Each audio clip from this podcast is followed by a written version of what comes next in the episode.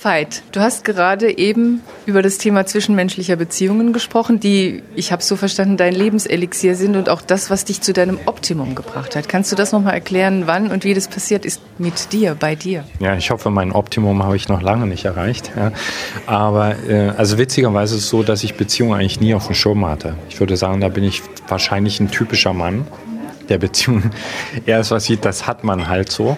Und ich einfach irgendwann gemerkt habe, also all meine Konflikte haben was mit Beziehungen zu tun gehabt und gleichzeitig habe ich irgendwann einfach gespürt, also wenn ich mit dem, was mir wirklich wichtig ist, ans Ziel kommen möchte, wenn ich Menschen mit meinen Träumen erreichen möchte, mit meinen Visionen und wenn ich auch selbst mit mir Frieden finden möchte, dann ist der Weg führt immer über Beziehung. Also ich bin da, ich würde sagen, eher reingezwungen worden durch die Evolution. Es war ein Leidensweg erstmal. Ja, es war ein Leidensweg, weil ich natürlich erstmal, äh, wie man das als gutes Ego so macht, äh, die Ursache sehr stark im Außen gesehen habe, immer wieder in meinen Freunden, in meinen Beziehungspartnerinnen, um dann irgendwann festzustellen, also das einzige Problem, was ich in Beziehung mit reinschleppe, bin ich.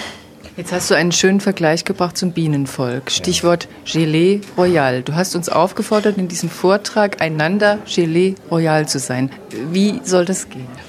Na, mich interessiert ja als, als Coach und auch als Trainer immer die Frage, was braucht ein Mensch, um sein Potenzial zu entfalten? Und was mich einfach fasziniert, immer wieder zu beobachten, wie drastisch verschieden sich Menschen verhalten, je nachdem, ob sie in ein für sie gutes, stärkendes Umfeld kommen oder in ein schwächendes. Also Sprichwort Schule zum Beispiel, also wie Kinder sich verändern, wenn sie wirklich gesehen werden, wie sie aufblühen etc. Und das Stichwort hier sind einfach immer wieder unsere zwischenmenschlichen Beziehungen. Und ich bin ein großer Fan davon, die eben nicht mehr nur als äh, Begegnung zwischen zwei Menschen oder als eine Zwecksymbiose zu betrachten, sondern wirklich als Felder, die unser Potenzial entfalten können. Du hattest es sehr schön erklärt mit der Bienenkönigin. Das hätte ich schon noch gerne. Ja, also das ist einfach ein schönes Gleichnis. Alle Bienen haben dasselbe Erbgut. Also wir können sagen, wenn sie geboren werden, starten die an derselben Stelle. Nur eine hat das Glück.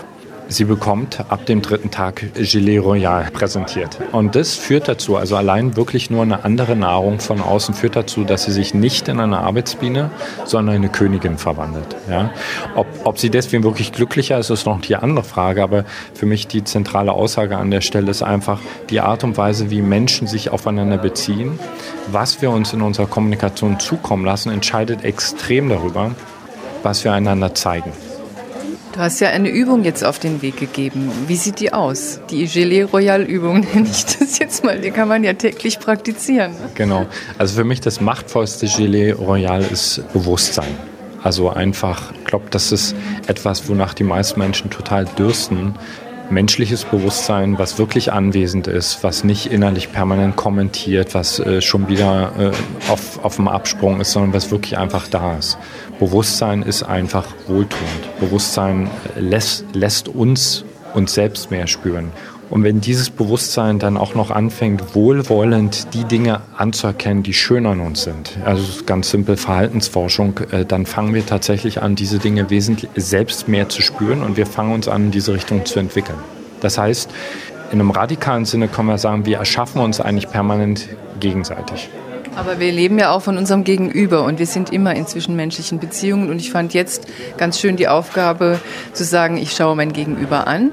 Ja, und nehme es wahr. Wie nehme ich es denn wahr? Da waren ja so ein paar kleine Nuancen dabei. Genau. Ich kann, ich kann mein Gegenüber anschauen und ich kann zum Beispiel, ich kann es als Objekt zur Erfüllung meiner Bedürfnisse sehen. Ja, was, was, was kann ich von demjenigen haben? Und dann sehe ich ihn quasi nicht mehr, sondern sehe ich nur mich. Ich kann mein Gegenüber anschauen und ich kann schauen, was alles nicht stimmt ja, der Pickel auf der Nase oder was auch immer.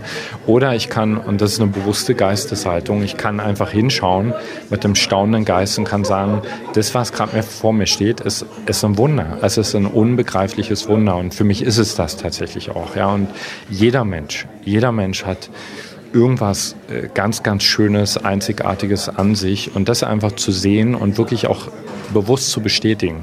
Wir sind oft auf eine, finde ich, traurige Art und Weise schüchtern oder verklemmt und trauen uns ganz oft im Alltag nicht, zum Beispiel fremden Menschen einfach mal zu sagen, hey, ich finde, sie haben wunderschöne Augen oder ich finde ihr Lächeln wunderschön. Ja? Also ist eine große Vision von mir, mir vorzustellen, wie unsere Welt aussehen könnte, wird, wenn wir das alle so miteinander machen.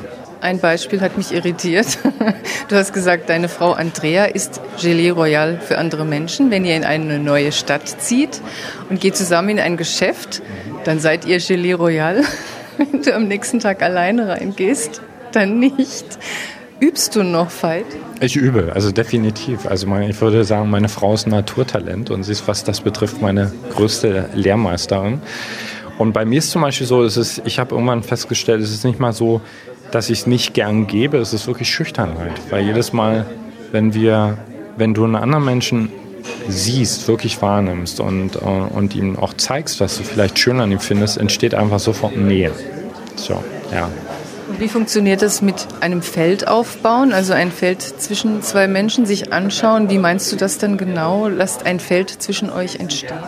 Na, ich finde es, äh, also äh, ich finde es regelrecht schmerzhaft, wenn ich manchmal sehe, wie Menschen kostbarste Lebenszeit in Beziehung miteinander verplempern, nebeneinander schlafen, äh, zänken und so weiter, anstatt einfach zu sagen, hey, wenn wir jetzt schon zusammen sind, wenn wir zum Beispiel zusammen eine Familie gründen oder ein Team, dann lass uns jetzt das Optimum rausholen. Ja? Und das, es gibt einfach ein paar Elemente, die sofort ein Feld stärken und es gibt ein paar Elemente, die im Feld sofort schwächen. Also zum Beispiel einfach eine gemeinsame Vision, einfach sich mal hinzusetzen, sich zu fragen, was wollen wir miteinander erreichen, verändert das Feld sofort. Jetzt hast du Beziehungen angesprochen, also zwischen Mann und Frau, sage ich jetzt mal, zwischen Liebenden. Ich gehe jetzt ein bisschen weg vom Thema des heutigen Vortrages, aber es ist dein und euer Thema. Warum scheitert es so oft? Man trifft sich, man verliebt sich, äh, man ist völlig begeistert und dann fliegt die rosarote Brille irgendwann weg.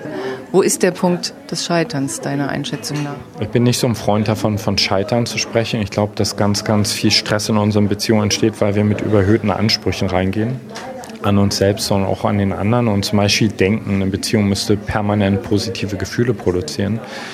Das würde die Sache schon mal sehr entspannen. Also einfach nüchtern hinzuschauen, wo wir in unserer menschlichen Entwicklung stehen und was da halt drin ist und was nicht drin ist. Und äh, also wenn ich zurückschaue, ich kann in meinem Leben wirklich nicht wirklich ein Scheitern sehen, weil alle diese schmerzhaften Konflikte haben mich letztendlich zu dem Menschen geschmiedet, reifen lassen, der ich jetzt gerade bin. Ja, und natürlich ist es so, da gebe ich dir recht, man kann in Beziehungen eine Menge falsch machen, eine Menge verkomplizieren. Und für mich hat es ganz, ganz viel damit zu tun, wir haben es simpel nicht gelernt. Ja? Also wir, wir, für uns ist selbstverständlich, dass wir zehn Jahre Medizin studieren oder Mathematik lernen, Englischvokabeln pauken, aber wir haben kein Unterrichtsfach für menschliche Beziehungen. So, ich musste einfach mit, ich glaube mit 30 habe ich bewusst angefangen, das nachzuholen, das wirklich zu lernen. Und dann wird es schön. Aber die Angst spielt auch immer eine Rolle. Du hattest Angst vor der Heirat und dann ist ja auch was passiert. Ja, ja. Ich glaube nicht, die Angst ist wirklich das Problem, sondern äh, dass wir unterschätzen, wirklich unterschätzen, was eine echt starke Beziehung, wohin die führen kann und was die auslösen kann. Ja, und wenn ich jetzt zum Beispiel schaue, was mich in einem positiven Sinne die Beziehung zu meiner Frau nach der Hochzeit gekostet hat und was sie mir geschenkt hat, nämlich tiefste, tiefste Hingabe und auch wirklich Stille, einfach tiefste Stille, dann verstehe ich total, dass mein Ego vor der Hochzeit wie wahnsinnig gezappelt hat. Also, ja.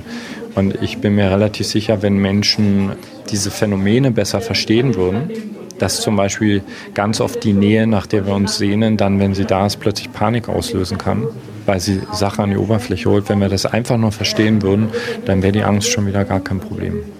Du hast ja so dieses Gelee Royal in dir. Offensichtlich trägst du es in dir. Aber könntest du mal beschreiben, ähm, was Veits Gelee Royal für dich als Frau ist? Ihr seid auch durch Krisen gegangen, das ist ja normal. Also ihr habt hart gearbeitet, so ist mein Eindruck. Aber jetzt wirkt ihr glücklich und entspannt, das strahlt ihr aus.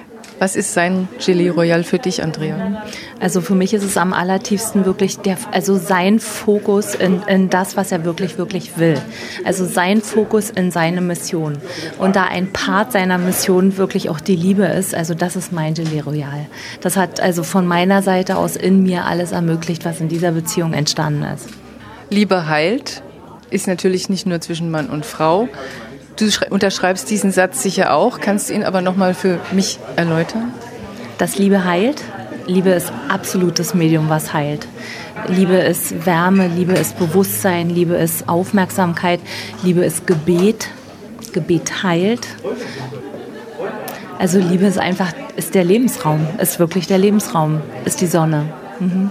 Die Sonne, das ist auch ein schönes Bild, ja. Veit, für dich auch nochmal, ich möchte das Motto des Kongresses nochmal aufgreifen. Für dich, Veit, Liebe heilt.